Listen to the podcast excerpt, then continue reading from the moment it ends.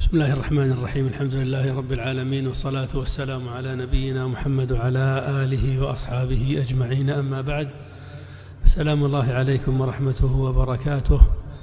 ونحن في ليلة التاسع والعشرين من شهر المحرم من سنة ست وثلاثين وأربعمائة وألف في جامع البوارد بحي العزيزية في مدينة الرياض. نعقد بحمد الله وتوفيقه المجلس الثالثة من مجالس شرح الآج الرومية.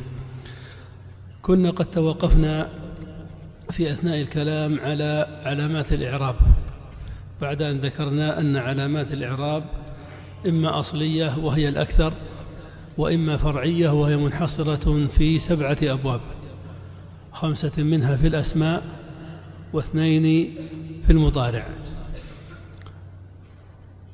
وانتهينا من أبواب الأسماء وهي الأسماء الخمسة والمثنى وجمع المذكر السالم وجمع المؤنث السالم والاسم الممنوع من الصرف ثم انتقلنا إلى البابين اللذين في الفعل المضارع وهما الأفعال الخمسة وانتهينا منها. بقي لنا الباب السابع الأخير وهو المضارع المعتل الآخر.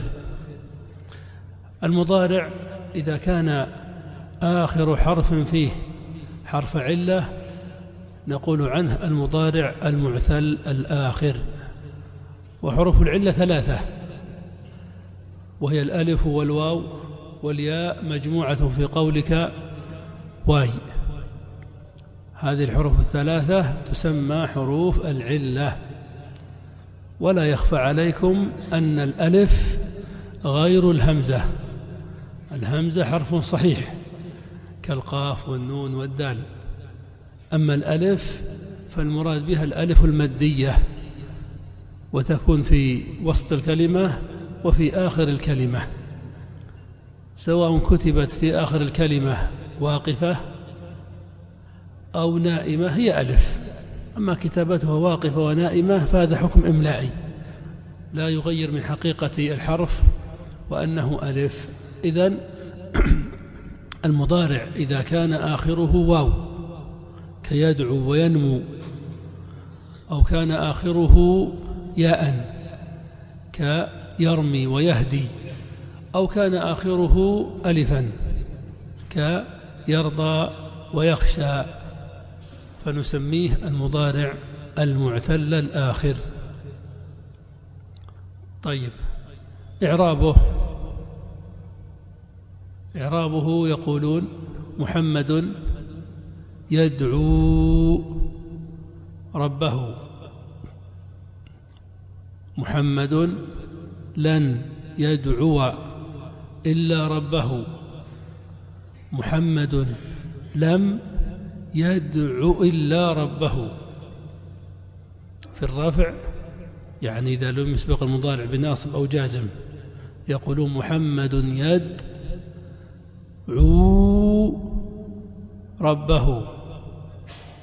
يدعو فعل مضارع لم يسبق بناصب ولا بجازم. فعلامة الرفع فيه الضمة.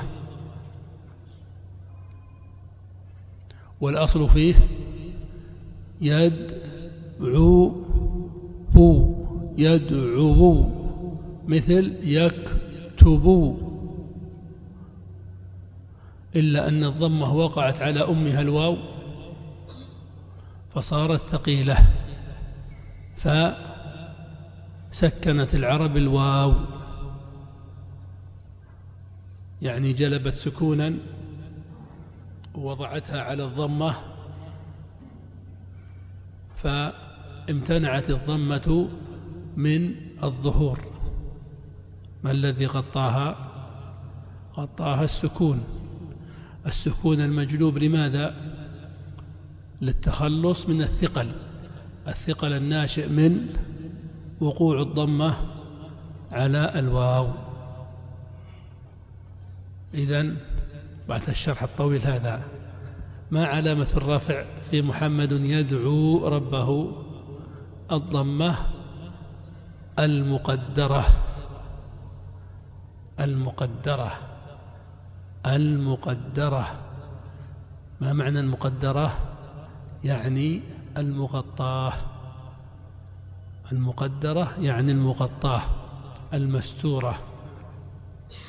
المغطاة المستورة الضمة موجودة على آخر الفعل ولكن السكون غطاها ومنعها من الظهور. هذا معنى علامة مقدرة يعني موجودة لكنها غير ظاهرة.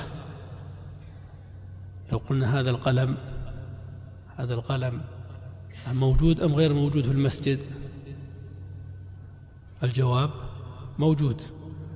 طيب القلم نفسه الآن موجود أم غير موجود في المسجد؟ موجود. ما الفرق بين الحالتين؟ في الأولى موجود ظاهر وفي الثانية موجود مغطى مستور. طبعا الثوب هو الذي ستره ومنعه من الظهور. كذلك الحركة. الحركة من حيث الوجود موجودة لكنها قد تظهر وقد يمنعها شيء من الظهور يعني شيء يأتي فوقها فيمنعها من الظهور. هنا الذي منعها من الظهور السكون المجرور بالتخلص من الثقل. إذا محمد يدعو ربه الأصل يدعو ثم سكنت الواو فمنعت الضمة من الظهور. نقول علامة الرفع الضمة المقدرة. طيب. وكذلك محمد يهدي إلى الحق. يهدي إلى الحق. الأصل يهدي يو يهدي مثل يجلس يهدي لكن الضمة وقعت هنا على على عدوة أمها الياء. فسببت الثقل. تخلص العرب من الثقل بالتسكين السكون منع الضمة من الظهور. فنقول علامة الرفع الضمة المقدرة. ما الذي منعها من الظهور السكون المجوب التخلص من الثقل. يقولون اختصارا منع من ظهورها الثقل. يعني السكون المجرور بالتخلص من الثقل. وتقول محمد يخشى ربه. يخشى الشين مفتوحة. والألف ملازمة للسكون. يخشى ربه. يخشى هذا فعل غير مسبوق بناصب ولا بجازم. إذا مرفوع. وعلامة الرافع الضمة. الضمة وقعت على الألف. علامة الرفع إلا أن الألف في العربية ملازمة للسكون. معنى ذلك أن الألف عليها الضمة علامة الإعراب. والسكون الملازم للألف. فالسكون غطى الضمة ومنعها من الظهور. السكون هنا ملازم للألف. ملازم. واجب.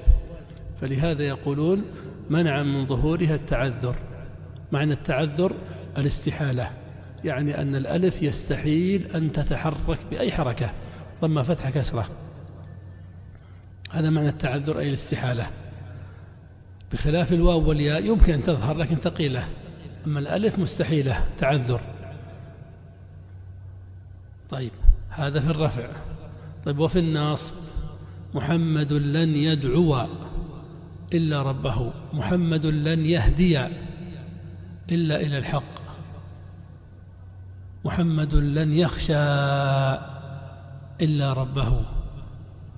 ها لن يدعو علامة النصب فتحة ظاهرة. لن يهدي علامة النصب فتحة ظاهرة. لن يخشى علامة النصب فتحة مقدرة ظهرت مع الواو والياء ولم تظهر مع الألف. لماذا؟ نعود إلى المانع من الظهور. ما الذي يمنع من ظهور الحركة في الواو والياء؟ الثقل. وما الذي يمنع من الظهور مع الألف؟ الاستحالة التعذر. طيب ما رأيكم لو كانت الحركة خفيفة؟ وأخف الحركات الفتح. الفتح فقط تفتح الشفتين وتدفع هواء. آ فتحة. أما الضمة ثقيلة تحتاج أن تفتح الشفتين وتضم الشفتين. أو والكسرة ثقيلة أيضا تفتح الشفتين وتنزلهم من الأسفل. إي فالضمة والكسرة ثقيلتان والفتحة خفيفة. فإذا كانت الفتحة خفيفة لن يحدث ثقل. فتظهر لن يدعو لن يهدي. لكن مع الألف المانع الثقل ولا الاستحالة؟ الاستحالة استحالة. فتحة ضمة كسرة كلها مستحيلة. الألف يستحيل أن تتحرك. فلهذا بقيت مقدرة. على كل حال علامة الرافع الضمة المقدرة أصلية فرعية. أصلية الضمة أصلية في الرفع. وعلامة النصب ظاهرة. في الواو والياء ومقدرة في الألف. المهم فتحة. أصلية فرعية. أصلية. بقي الجزم. الجزم محمد لم يدع. محمد لم يهد.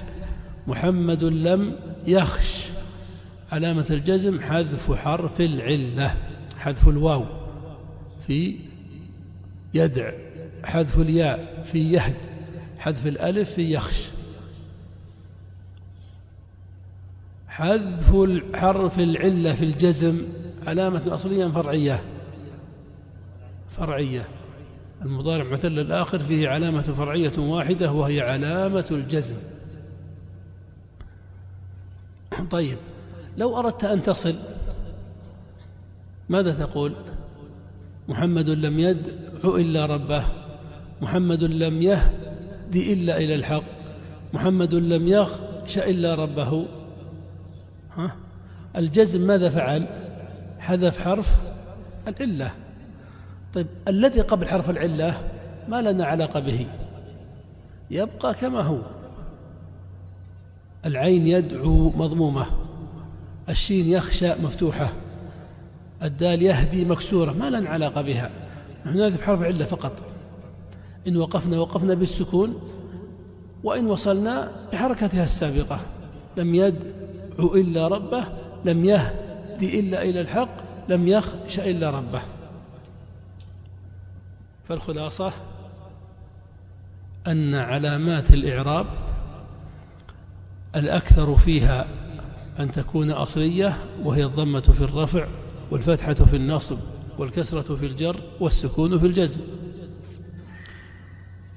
وتكون فرعية في أبواب سبعة فقط خمسة منها في الأسماء وهي الأسماء الخمسة كل علاماتها فرعية والمثنى كل علاماته فرعية وجمع المذكر السالم كل علاماته فرعية وجمع المؤنث السالم فيه علامة فرعية واحدة علامة النصب والاسم من الصرف فيه علامة فرعية واحدة علامة الجر والأفعال الخمسة كل علاماتها فرعية والمضارع المعتل الآخر فيه علامة فرعية واحدة وهي علامة الجسم.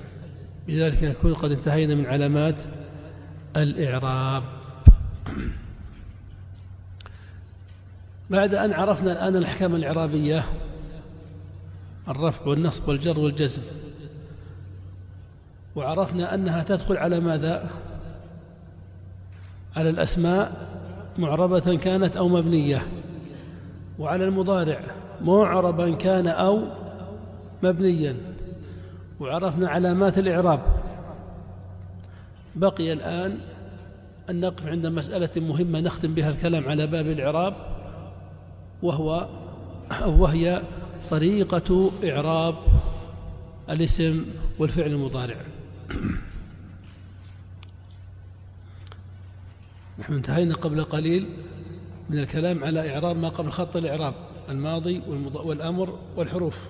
هذا واضح. طيب نريد أن نعرف أن إعراب الأسماء والمضارع. نبدأ بالمضارع. الفعل المضارع.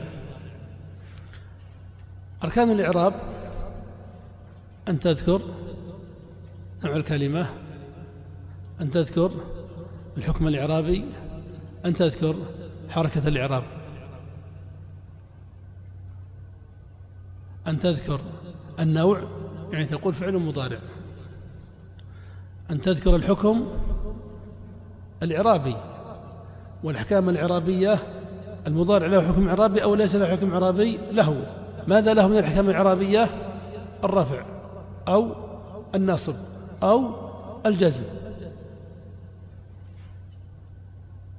طيب هنا الآن يأتي التفصيل المهم وهو التفصيل والتفريق بين المضارع المعرب والمضارع المبني. نعم. إذا كان معربا تبين الحكم الإعرابي بقولك مرفوع منصوب مجزوم. وإذا كان مبنيا تبين الحكم الإعرابي بقولك في محل رفع في محل ناصب في محل جزم. هذا الفرق بين المعرب والمبني. نعيد. إذا كان معربا ماذا تقول في بيان الحكم الإعرابي ها؟ مرفوع منصوب مجزوم. إذا كان مبنيا كيف تبين الحكم الإعرابي في محل رفع في محل نصب في محل جزم. نطبقه. لو قلنا مثلا لا تلعب لا تلعب لا حرف جزم مبني على السكون لا محل للإعراب تلعب هذا فعل مضارع. ما حكمه الإعرابي؟ الرفع والنصب والجزم؟ الجزم. عرفنا أن حكمه الجزم. طيب معرب أو مبني؟ معرب. لم تتصل به نون النسوة ولا نون التوكيد. عرفنا ذلك. طيب نعرب الآن تلعب. نوعه فعل مضارع. طيب حكمه الإعراب الجزم. نقول مجزوم أو في محل جزم؟ مجزوم. معرب مجزوم. إذا فعل مضارع مجزوم وعلامة جزمه السكون. فإذا قلت لا تلعبن. لا تلعبن. ها تلعب هنا حكمه الإعرابي الرفع والنصب والجزم؟ الجزم. الحكم واحد الجزم. لكن معرب أو مبني؟ مبني مبني. كيف سنعرب؟ نقول تلعب في تلعبن فعل مضارع. ها مجزوم في محل جزم في محل جزم. مبني على الفتح. هنا الفرق في الإعراب. معرب تقول مجزوم. إذا قلت مجزوم معنى ذلك أنه معرب. قلت في محل جزم معنى ذلك أنه مبني. طيب. لو قلنا مثلا هل تذهب؟ هل تذهب يا محمد؟ هل حرف استفهام مبني على السكون؟ لا محل له من الاعراب تذهب فعل مضارع لم يسبق بناصب ولا بجازم. إذا حكمه الإعراب الرفع أو النصب أو الجزم الرفع. حكمه الرفع. طيب معرب أو مبني؟ معرب. كيف نعربه؟ فعل مضارع ما باله؟ مرفوع في محل رفع؟ مرفوع. وعلامة رفعه الضمة. فإذا قلت هل تذهبن يا محمد؟ اتصل بدون التوكيد.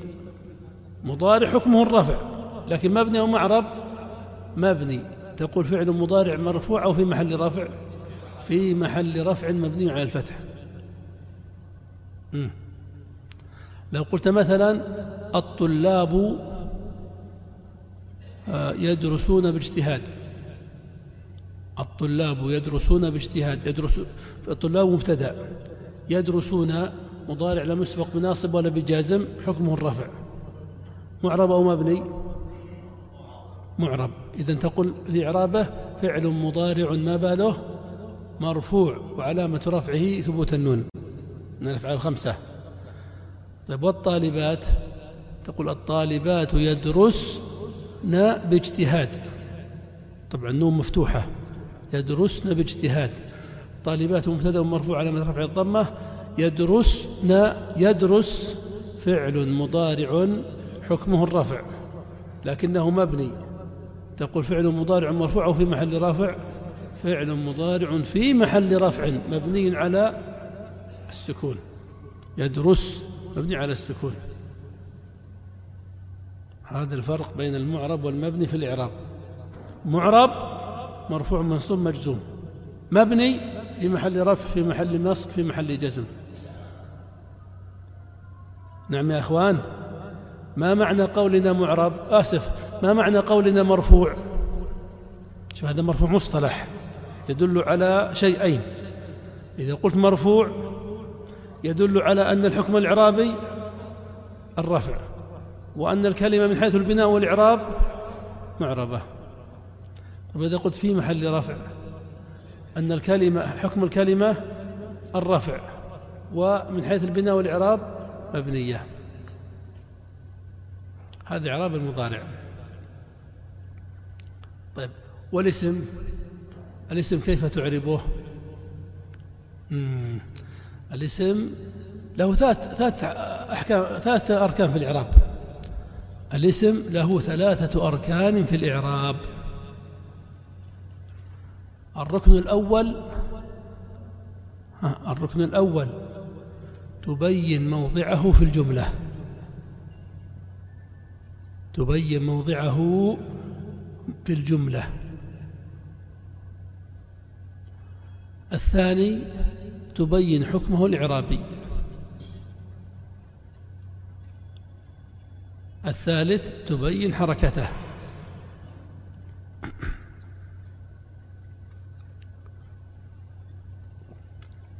كتبتم أركان؟ تختلف عن الأركان السابقة؟ أو تختلف؟ ها تختلف في أي ركن؟ الأول. يعني كل الكلمات الحروف والماضي والأمر والمضارع أركان إعرابها واحدة. تذكر النوع؟ الحكم الإعرابي؟ الحركة. الاسم؟ لا الاسم بداية الإعراب فيه تختلف. الاسم إذا أردت أن تعربه لا تبدأ إعرابه ببيان نوعه. ما تقول اسم ما تقول علم. لا وإنما تبدأ إعرابه ببيان موضعه في الجملة.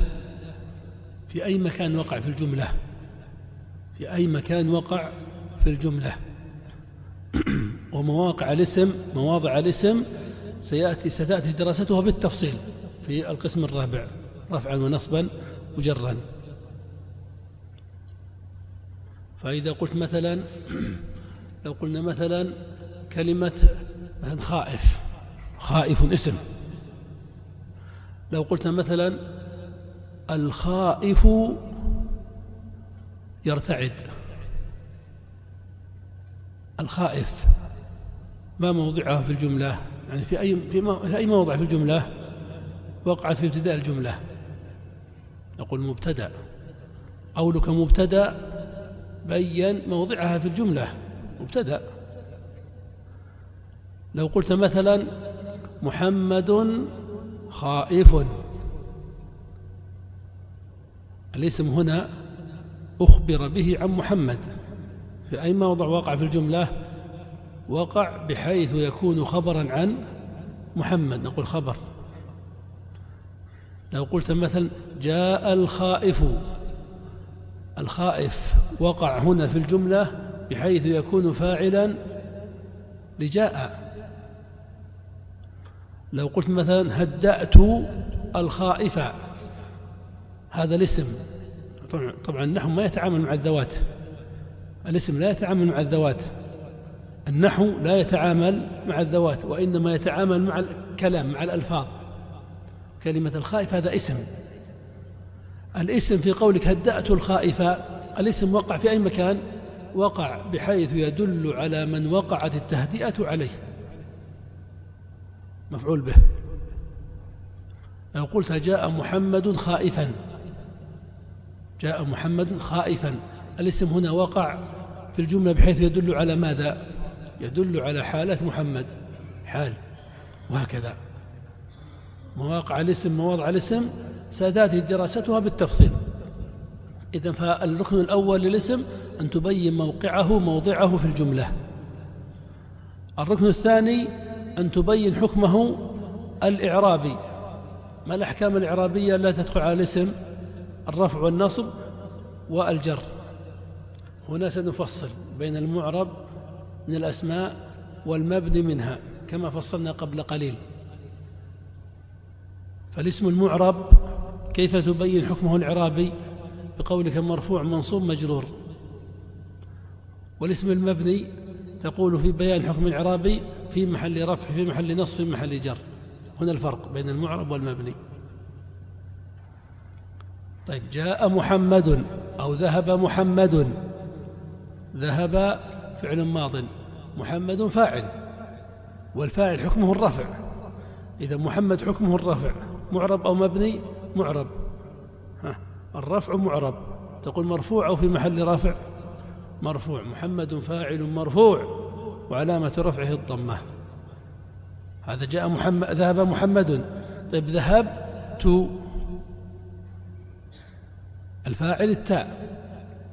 الفاعل اسم يدل على من فعل الفعل. التاء هذا اسم لأنه ضمير. يدل علي أنا الفاعل. نقول فاعل. ما إعراب التاء في قولك ذهبت؟ فاعل. إعرابه ماذا؟ إعرابه فاعل. هذا بيان موقعه في الجملة. فاعل والفاعل حكمه الرفع. لكن الفاعل هنا مبني أو معرب؟ مبني. إذا الرفع مبني تقول مرفوع أو في محل رفع؟ في محل رفع. تقول ذهبت التاء فاعل في محل رفع مبني على الضم. ولو قلت عن التاء فاعل مرفوع خطأ. لأن مرفوع يعني أنه معرب. طيب لو قلت مثلا أحب محمدا أحب فعل مضارع والفاعل أنا مستتر ومحمدا مفعول به منصوب أحب محمدا وقع الحب عليه محمدا مفعول به والمفعول به حكمه النصب. طيب نصب معرب منصوب إذا مفعول به منصوب وعلامة نصبه الفتحة. لكن لو قلت أحبك ها أحبك الكاف تعود المخاطب المخاطب فاعل ولا مفعول به؟ مفعول به وقع الحب عليه. إذا ما إعراب الكاف في قولك أحبك مفعول به. ادخل مباشرة على الإعراب. الكاف مفعول به لأن الحب لأن الحب وقع على صاحب الكاف. الكاف مفعول به اسم يدل على من وقع الفعل عليه. الكاف مفعول به. والمفعول به حكمه النصب لكن مبني. تقول مفعول به منصوب وفي محل نصب. مفعول به في محل نصب مبني على الفتح. وكذلك لو قلت سلمت على محمد على حرف جر محمد اسم مجرور. لماذا قلنا مجرور؟ ما قلنا في محل جر لأنه معرب. لكن لو قلت سلمت عليك سأقول عن الكاف أنه ضمير مجرور ولا في محل جر؟ في محل جر.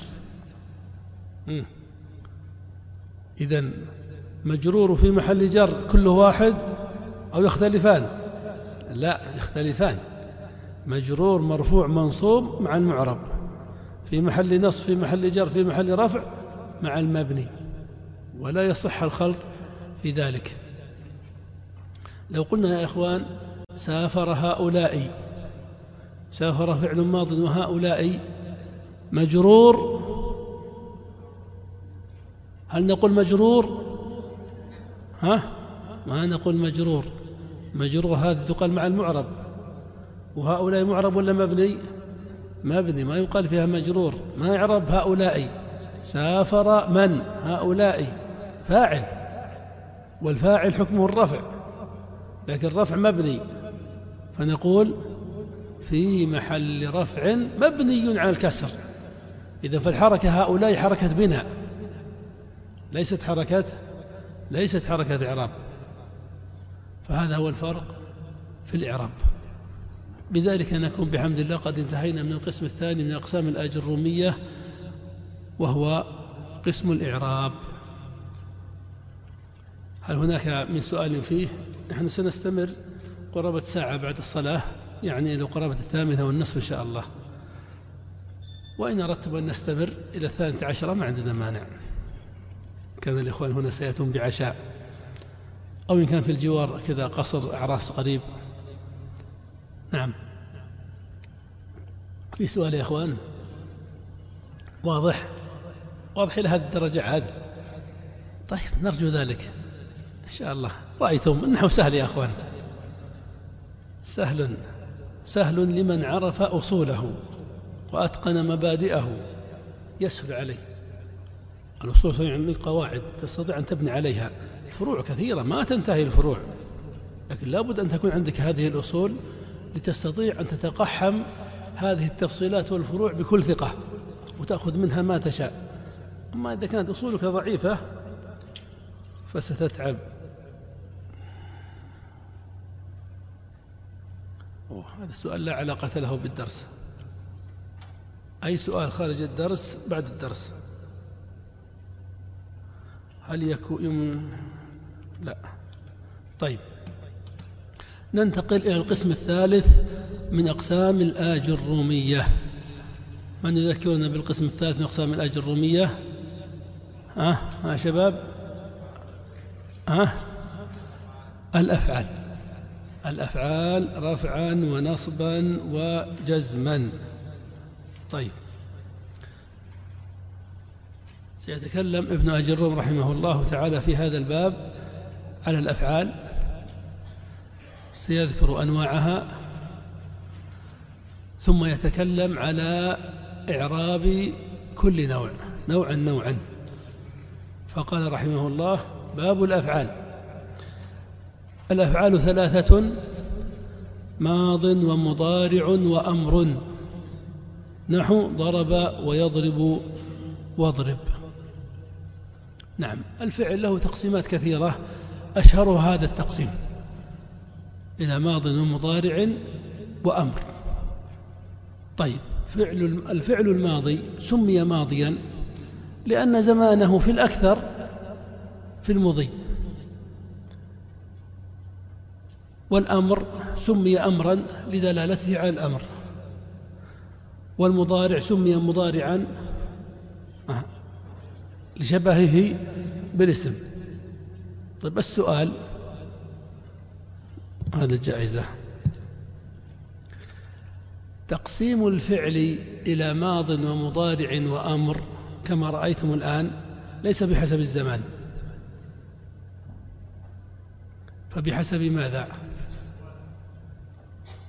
من يعرف يرفع يده. أحسنت.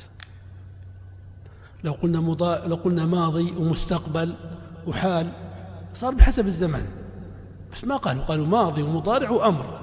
فالتقسيم ليس بحسب الزمان بحسب ماذا؟ نعم ها؟ ارفع صوتك. الأحوال؟ لا. لا لا هي ما انتهينا الفصل الماضي. ها؟ لا لا قلنا ليس باعتبار الزمان. الحال؟ لا لا لا. باعتبار الصيغة. أحسنت. تفضل.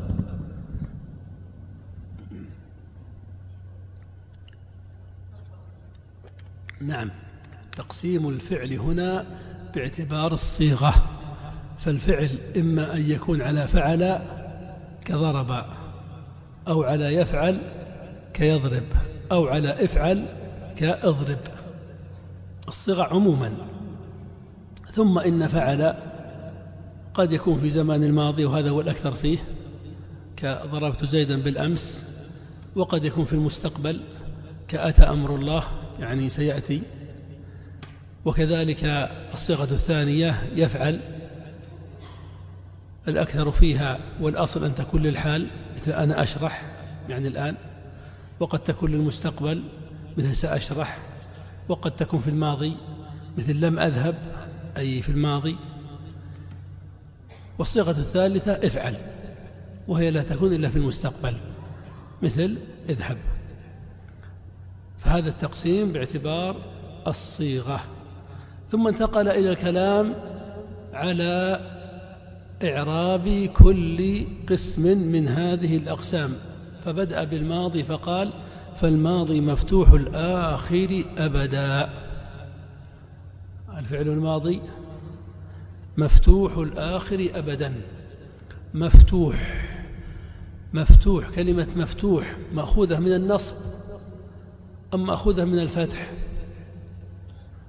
مأخوذة من الفتح واضح. مأخوذة من الفتح. لماذا قال مفتوح ولم يقل منصوب؟ لم يقل منصوب لأنه كما عرفنا مبني. مبني على ماذا؟ مبني على الفتح فقال مفتوح. ما معنى مفتوح؟ مفتوح يعني مبني على الفتح. نعم الماضي يبنى على الفتح دائما إما على الفتح الظاهر كذهب أو على الفتح المقدر في ثلاثة أحوال. الأولى إذا كان آخره ألفا كدعا ورمى.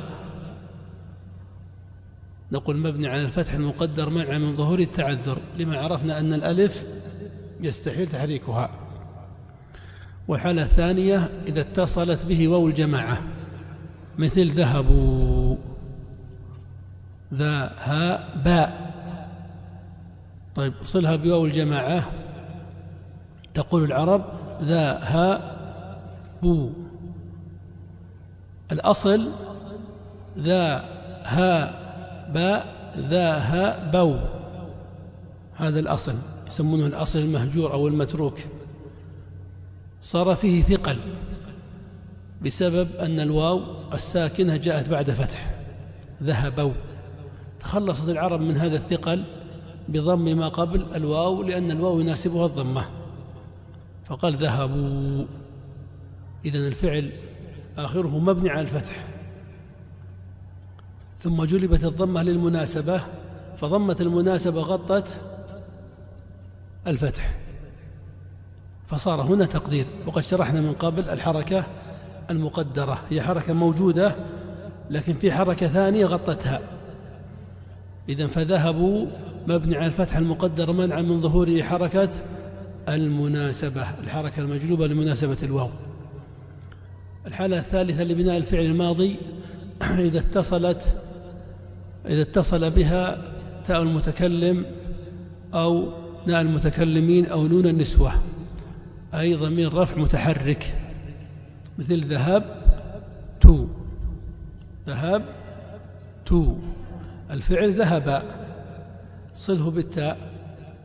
كان الأصل ذا ها باء تو ذهبت.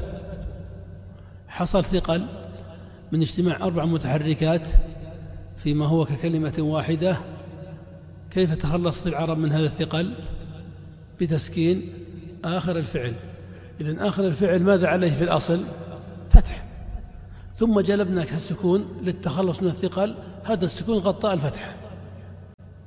إذا فنقول ذهبت مبني على الفتح المقدر منع من ظهوره التخلص من الثقل. هذا ما قاله ابن الروم وهذا هو الصحيح في المسألة وهو مذهب الجمهور. هناك مذهب تعليمي ليس علميا. تذكره بعض الكتب يقول إن الفعل الماضي يبنى على حركة آخرة فذهب مبني على الفتح وذهبوا مبني على الضم وذهبت مبني على السكون. لكن المذهب الصحيح وهو الذي ذكره ابن الروم أن الماضي مفتوح الآخر أبدا مبني على الفتح الظاهر والمقدر. ثم قال رحمه الله والأمر مجزوم أبدا. الأمر مجزوم أبدا. مجزوم مصطلح إعراب أو بناء. آه مجزوم. هذا يقال مع المعرب أم يقال مع المبني؟ مجزوم. يقال مع المعرب أم يقال مع المبني؟ المعرب نقول معه مرفوع منصوب, منصوب مرفوع منصوب مجرور. مجزوم. والمبني نقول معه في محل رفع في محل نصب في محل جر في محل جزم. إذا مجزوم هذا مصطلح. يقال مع المعرب أم يقال مع المبني؟ مع المعرب. مجزوم هذا مصطلح يقال مع المعرب. إذا ابن أجروم يرى أن فعل الأمر معرب وإعرابه الجزم. مجزوم. وهذا مذهب الكوفيين. يرون أن فعل الأمر معرب ليس مبنيا وإعرابه دائما الجزم. يقولون اذهب فعل أمر مجزوم على جزمه السكون. اذهبوا فعل أمر مجزوم على جزم حذف النون. وأما قول البصريين وقول الجمهور وهو الصحيح في المسألة فهو ما قدمناه من قبل أن فعل الأمر مبني دائما مبني دائما على ما يجزم به المضارع. اذهب مبني على السكون اذهبوا مبني على حذف النون وأدع مبني على حذف حرف العلة. ثم انتقل بعد ذلك إلى الفعل المضارع فقال والمضارع ما كان في أوله إحدى الزوائد الأربع التي يجمعها قولك أنيت.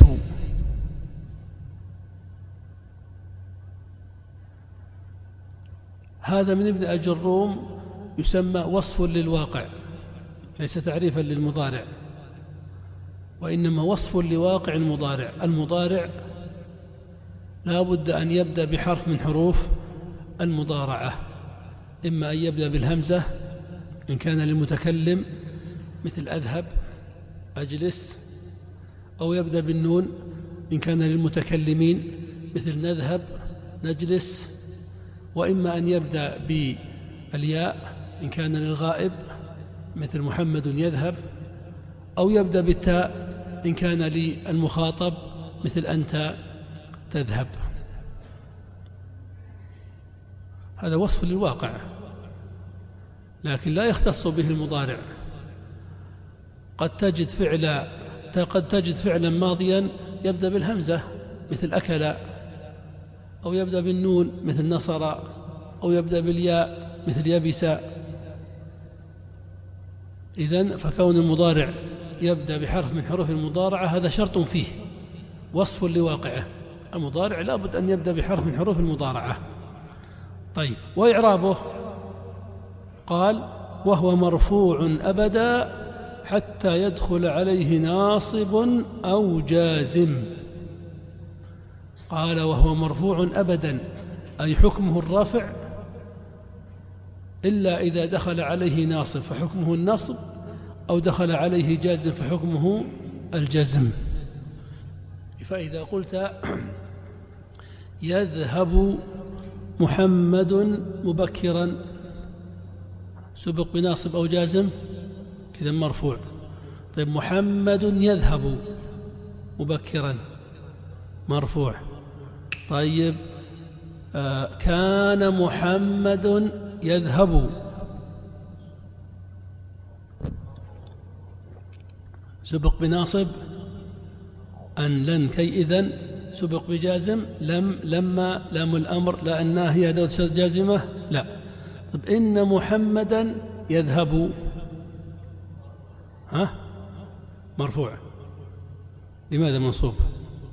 إن محمدا يذهب. سبق بناصب أو جازم؟ ها؟ سبق بناصب ينصب المضارع نواصب المضارع أن. ولن وكي وإذا إن هذه إن. إذا لم يسبق بناصب ولا جازم. مرفوع. إن محمدا يذهب. طيب هل تذهب يا محمد؟ ها سبق بناصب وجازم. مرفوع. إذا المضارع وقع في أول الكلام في وسط الكلام في آخر الكلام. تنظر إن سبق بناصب منصوب. بجازم مجزوم. إن لم يسبق بناصب ولا بجازم مرفوع. طيب. إذا قولنا إن سبق بناصب يستوجب منا أن نعرف نواصب المضارع. وقولنا إن سبق بجازم يستوجب منا أن نعرف جوازم المضارع.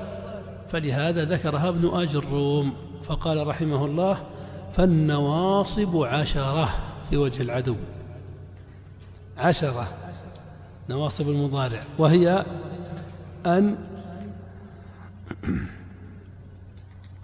وهي أن ولن وإذا وكي ولام كي ولام الجحود وحتى والجواب بالفاء والواو وأو فذكر عشرة أحرف. هذه كلها حروف. وهذه الحروف العشرة ينتصب المضارع بعدها اتفاقا. المضارع بعدها منصوب. أم الباب أن. أم نواصب المضارع أكثرها استعمالا أن. تقول أحب أن تجتهد في دروسك. يعجبني أن تجلس باحترام. أود أن تسافر معي. أن. هذا حرف. كيف نعربه يا أخوان؟ عرفنا إعراب الحروف لا أحد يقول ما أعرف. وعرفنا الآن أنه حرف ناصب. إذا نقول حرف نصب مبني على السكون لا محل له من الإعراب. أن تجتهد عرفنا إعراب المضارع طبقوا. فعل مضارع منصوب في محل نصب. ها آه منصوب. وعلامة نصبه الفتحة. الناصب الثاني لن. وهو حرف نفي. حرف نفي. حرف نفي يعني معناه النفي. وعمله النصب. تقول لن أهمل في دروسي. لن أسافر دون إذن والدي. محمد لن يتأخر عن الدرس. لن أهمل. نعرب لن. نوعه حرف نفي ونصب. مبني على السكون لا محل له من العراب أهمل فعل مضارع منصوب وعلامة نصبه الفتحة. طيب لو قلت هند لن تهمل دروسها تهمل فعل مضارع منصوب. لو قلت الطالبات الطالبات لن يهملن دروسهن. يهمل نا يهمل فعل مضارع منصوب في محل نصب. آه في محل نصب. مبني على السكون. لابد أن تطبق ما درسته في باب الإعراب على كل ما يأتي. الناصب الثالث إذن. إذن حرف جواب. حرف جواب. ما معنى حرف جواب؟ يعني أنه منبن على كلام سابق. في كلام سابق فتجيبه تجيبه يعني آه، نتيجة لهذا الكلام تجيبه بما تقوله مبتدئا بإذن. لو قيل لك مثلا سآتيك غدا فتجيب هذا المتكلم وتقول إذن آه، أستعد لك إذن أكرمك إذن تجد ما يسرك. لو قال لك قائل مثلا سأجتهد في دروس هذا الفصل إن شاء الله فتقول إذن تنجح. لو قيل لك مثلا آه لا بد أن نخرج مبكرين فتقول إذن نصل في وقت مناسب بإذن الله وهكذا. هذا معنى حرف الجواب. تقول إذن تنجح. نعرب. إذن حرف جواب ونصب مبني على السكون لا محل له من الإعراب وتنجح فعل مضارع منصوب بإذن وعلامة نصبه الفتحة. طيب الناصب الرابع قال كي. كي هذا حرف تعليل. معناه التعليل وعمله النصب. تقول جئت. لماذا؟ جئت كي أتعلم. جئت كي أسأل زيدا. جئت كي آه، أسمع كلامك. وهكذا. جئت كي أتعلم كي حرف تعليل ونصب مبني على السكون لا محل له من الإعراب. أتعلم فعل مضارع منصوب بكي وعلامة نصبه. الفتحة. الناصب الخامس قال لام كي لام كي يعني لام التعليل. كما في قولك جئت لأتعلم. يقول لام كي لأن معناها التعليل مثل كي. جئت لأتعلم. سافرت لأعالج أبي. جئت إليك لأسمع ما تقول. تقول جئت لأتعلم. اللام حرف تعليل ونصب لا محل له من اعراب مبني على الكسر. أتعلم فعل مضارع منصوب بلام التعليل وعلامة نصب الفتحة. الناصب السادس لام الجحود. لام الجحود. يراد بالجحود هنا النفي. النفي. لام الجحود. لام الجحود هي لام تأتي بعد قولك لم يكن أو ما كان. اللام التي تأتي بعد قولهم لم يكن أو قولهم ما كان يسمونها لام الجحود. مثل ما كان محمد ليهمل دروسه. ما كان محمد ليهمل. هذه اللام وقعت بعد ما كان فيسمونها لام الجحود. ما كان محمد ليهمل أو لم يكن محمد ليهمل دروسه. ما كان محمد ليسافر دون إذن والديه. ما كان محمد ليتأخر عن الاجتماع. هذه أساليب عربية فصيحة جميلة. ينبغي أن نحييها وأن نستعملها. لم يكن الله ليغفر لهم. فإذا قلت ما كان محمد ليهمل اللام حرف جحود ونصب مبني على الكسر لا محل من اعراب يهمل فعل مضارع منصوب على من تصب الفتحة.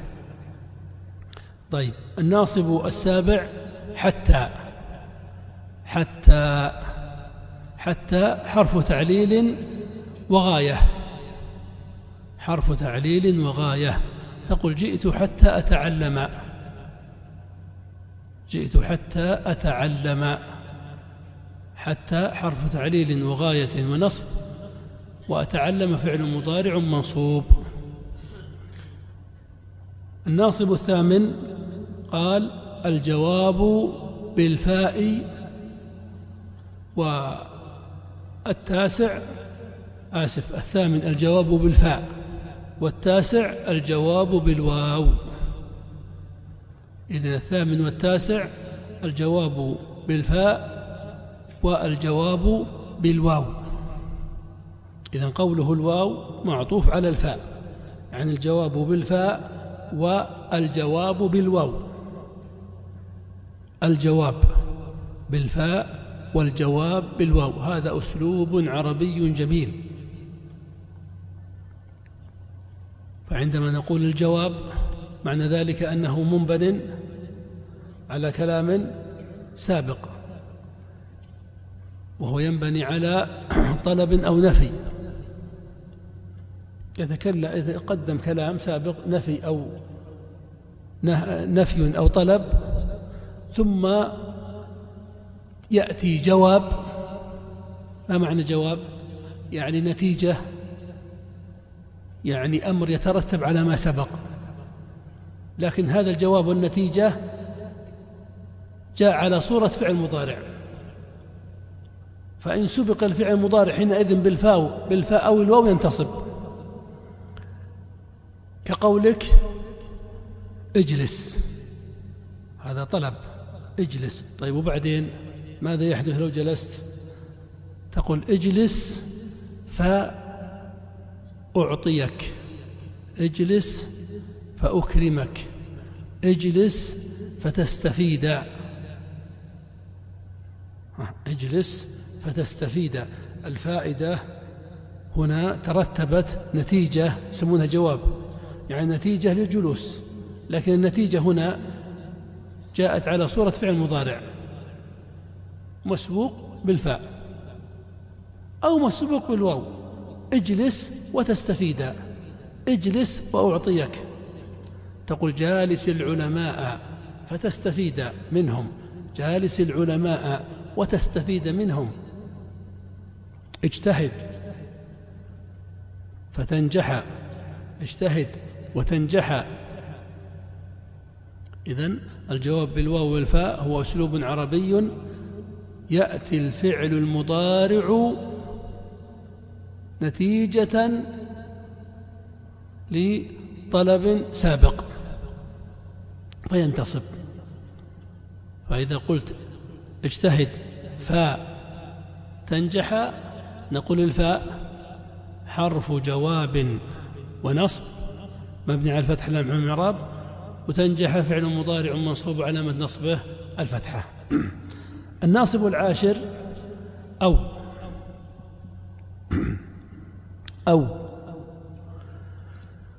أو المشهور فيه أنه حرف عطف. تقول كل تفاحة أو برتقالة. حروف العطف من الحروف الهاملة المهملة التي ليس لها عمل لا ترفع ولا تنصب ولا تجر ولا تجزم. إذن لا يريدها. وإنما يريد أو في أسلوب عربي تأتي فيه بمعنى إلى أن أو إلا أن. أسلوب عربي جميل تأتي فيه أو ليست عاطفة كما رأيتم في الأسلوب السابق تخير لا وإنما تأتي فيه بمعنى إلا أن أو إلى أن. كقولك مثلا سأجتهد في دروسي أو أنجح. انتبه وافهم. سأجتهد في دروسي أو أنجح. أو هنا ليست عاطفة. أنت لا تقول سأعمل هذا أو أعمل هذا سأجتهد أو أنجح. لا. وإنما, تقول وإنما تريد أن تقول سأجتهد في دروسي إلى أن أنجح. سأجتهد في دروسي أو أنجح. ستقول مثلا سألازمك أو تعطيني حقي. أنت ما تخير وإنما تقول سألازمك إلى أن تعطيني حقي.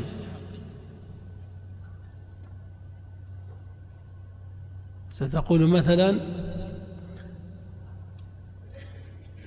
سأقتلك. الله يستر. أه. سأقتلك أو تترك ما تعمل. اضطررنا لهذا المثال لأنه هو الذي يأتي بالمعنى الذي نريد. سأقتلك أو تترك ما ما تعمل. هنا أنت ما تخير. وإنما تقول سأترك سأقتلك إلا أن. تترك ما تعمل. إلا أن تترك ما تعمل. فإذا قلت سأفتح الباب أو ينكسر. يدخل في هذا الأسلوب. ليست أو هنا للتخيير. باب حاولت أن تفتحه ما انفتح فغضبت. وقلت سأفتح الباب أو ينكسر. أو هنا بمعنى إلى أو بمعنى إلا. ها؟ سأفتح الباب. إلا أن ينكسر. بمعنى إلا. ما سأفتحه سأفتحه إلى أن ينفتح. لا. إما أن أفتحه وإما أن ينكسر. طيب. لو قلت لأحد أخطأ سأعاقبك أو تعتذر. سأعاقبك أو تعتذر بمعنى إلى أو إلا. بل تحتمل الأمرين. تحتمل أن تقول سأعاقبك وعاقبك إلى أن تعتذر. ويحتمل أن المراد سأعاقبك إلا أن تعتذر فلن أعاقبك. فالأمر محتمل هنا. إذن فالفعل المضارع ينتصب في كم موضع؟ في عشرة مواضع. ينتصب بعد أن وبعد لن وبعد كي وبعد إذن اتفاقا بها ينتصب بها. يعني هي التي تنصبه اتفاقا. وينتصب بعد لام كي لام التعليل وبعد لام الجحود وبعد حتى والجواب بالفاء والجواب بالواو وبعد أو التي بمعنى إلى أو إلا. وينتصب بها أن هي التي تنصبه عند الكوفيين.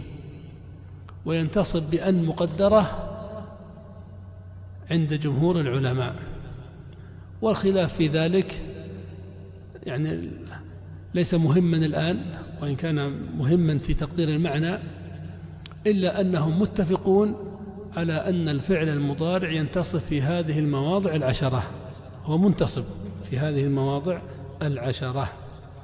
إذن فالمضارع ينتصب في عشرة مواضع.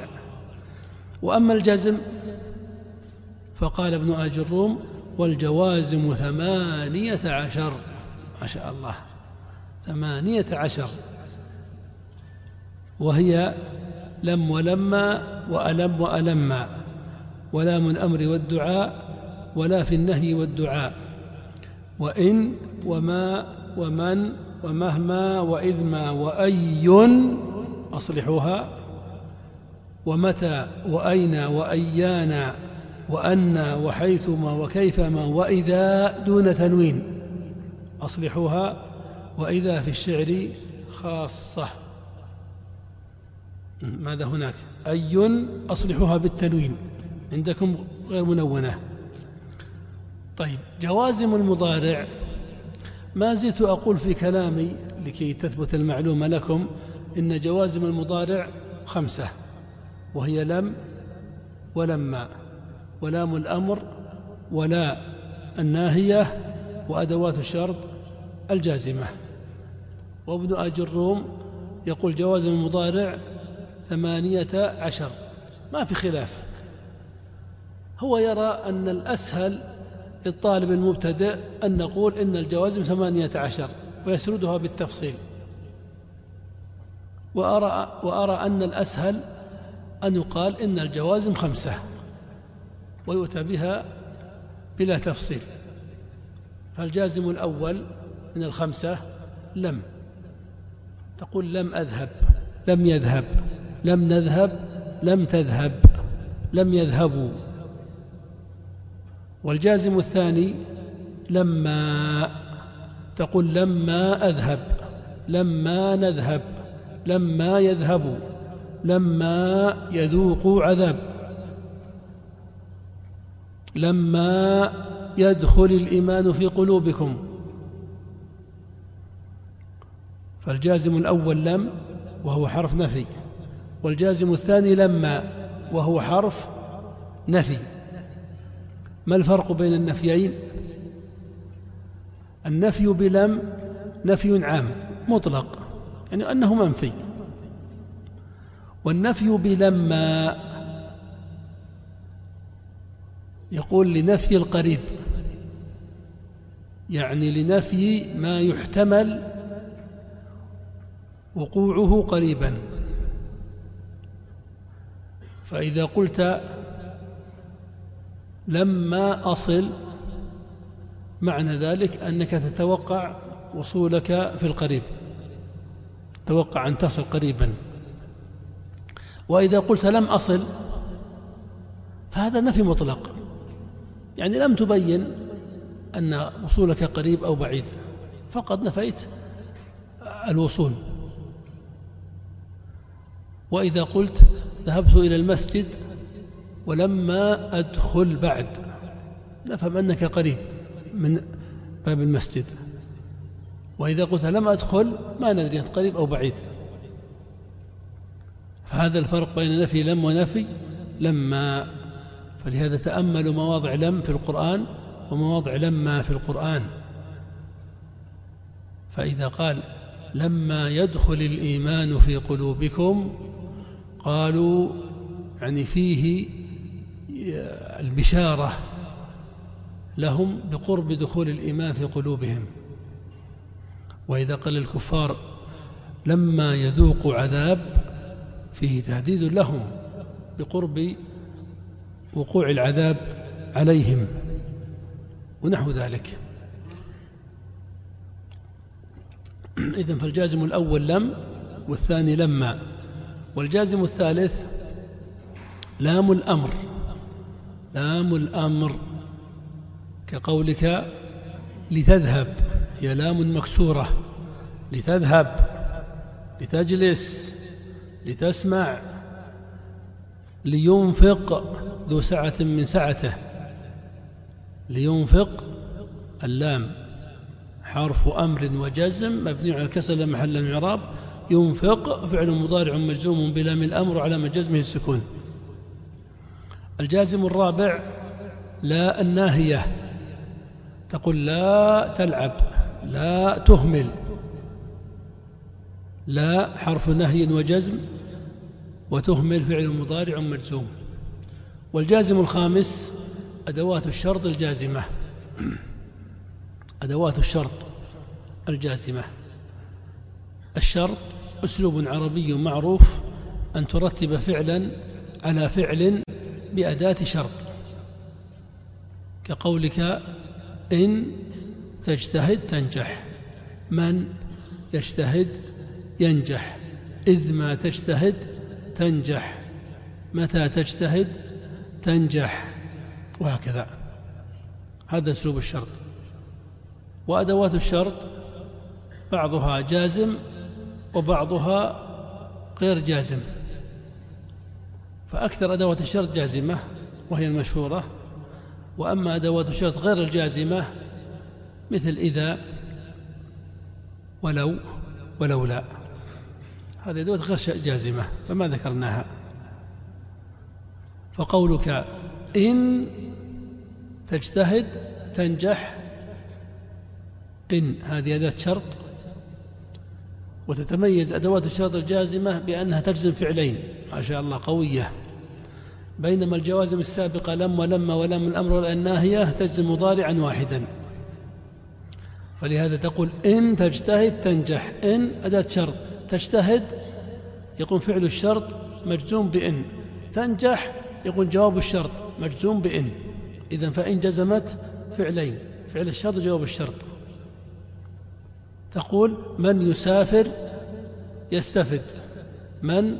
هذه أداة شرط. يسافر فعل الشرط مجزوم بمن. يستفد جواب الشرط مجزوم بمن. ما رأيكم لو قلنا يا أخوان أين تسكن؟ أسكن. هذا شرط أم استفهام؟ شرط. أدوات الشرط أين؟ أين تسكن فعل الشرط مجزوم بأين؟ أسكن جواب الشرط مجزوم بأين؟ لكن لو قيل أين تسكن يا محمد؟ هذا استفهام. أدوات الاستفهام هل هي من نواصب المضارع؟ لا. من جوازم المضارع؟ لا. إذا ما حكم المضارع بعدها؟ مرفوع. تقول أين تسكن يا محمد؟ ابن ابن آجرهم رحمه الله يرى من الأسهل أن نفصل الجوازم فقال ثمانية عشر. ما هي؟ الأول لم. شرحناها. والثاني لما. شرحناها. الثالث ألم. مثل قولك ألم تذهب. ألم تذهب. الأصل فيه أن ألم مكونة من همزة الاستفهام. ولم حرف النفي الجازم. طيب أيهما أسهل؟ نقول ألم هذا حرف جديد جازم. أم نقول ألم؟ هي لم لكن دخلت عليها همزة الاستفهام.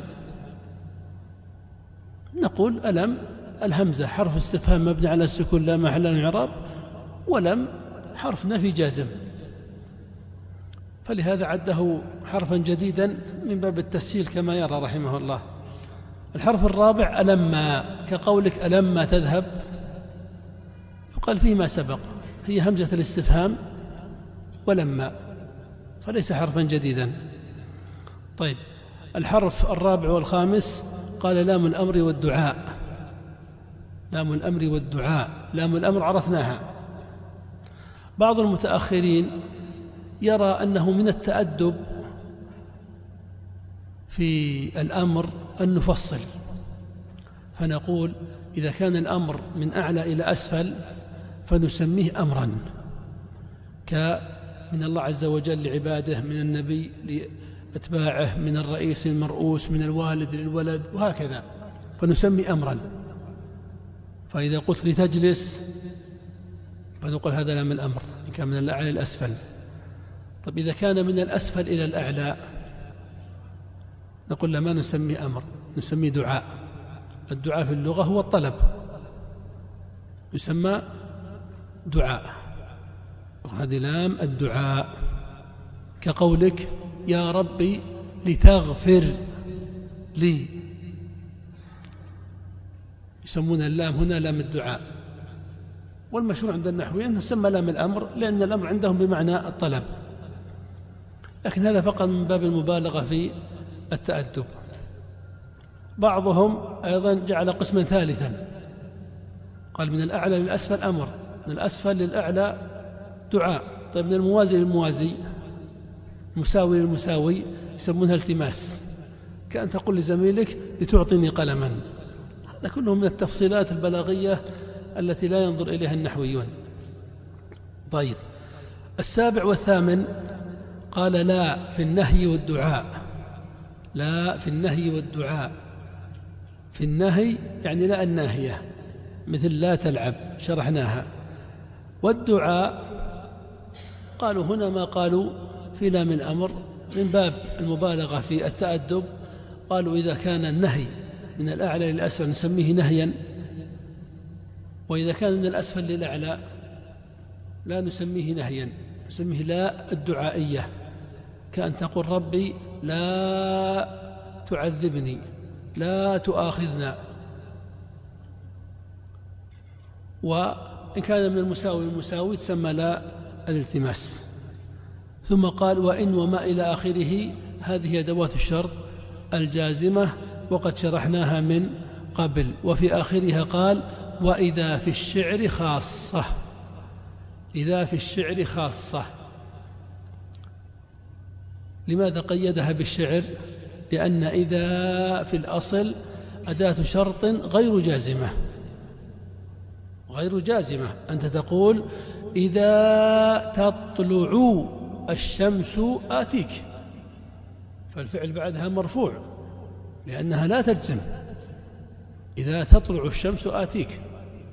جاء في بيت شعر وهو قول الشاعر وإذا تصبك خصاصة فتجملي. وإذا تصبك ما قال تصيبك؟ فقال ابن أجرم إذا في الشعر خاصة. وهذه من أكبر مآخذ الأجرمية ما كان ينبغي أن يذكر شيئا من ضرائر الشعر لأن ضرائر الشعر كثيرة.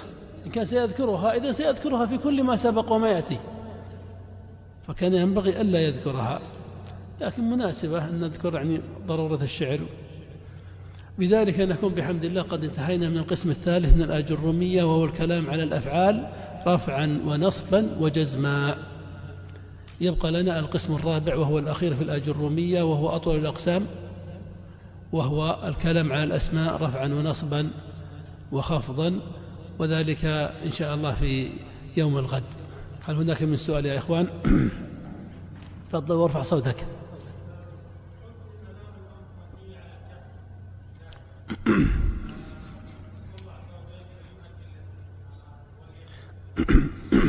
هذا سؤال تفصيلي لكن سنجيب عنه. لام الأمر في الأصل مكسورة فإن تقدمها فاء أو واو أو ثم جاز فيها السكون. نعم جوازا. تقول مثلا ولتذهب ولتذهب. هناك سؤال آخر؟ تفضل. نعم. مثل إذا ولو ولولا. نعم. نعم. آخر سؤال. هذا سؤال تفصيلي. نعم. سافر هؤلاء. نختم بهذا السؤال. بس السابق كان تفصيلي فبعد بعد الدرس إن شاء الله.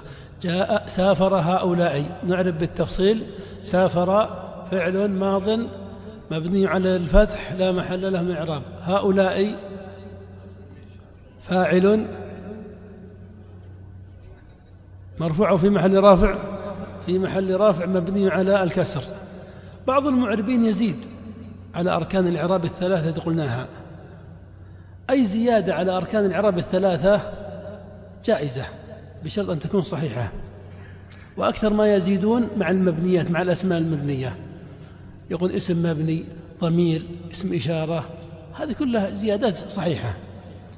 والله أعلم وصلى الله وسلم على نبينا محمد وعلى آله وأصحابه أجمعين.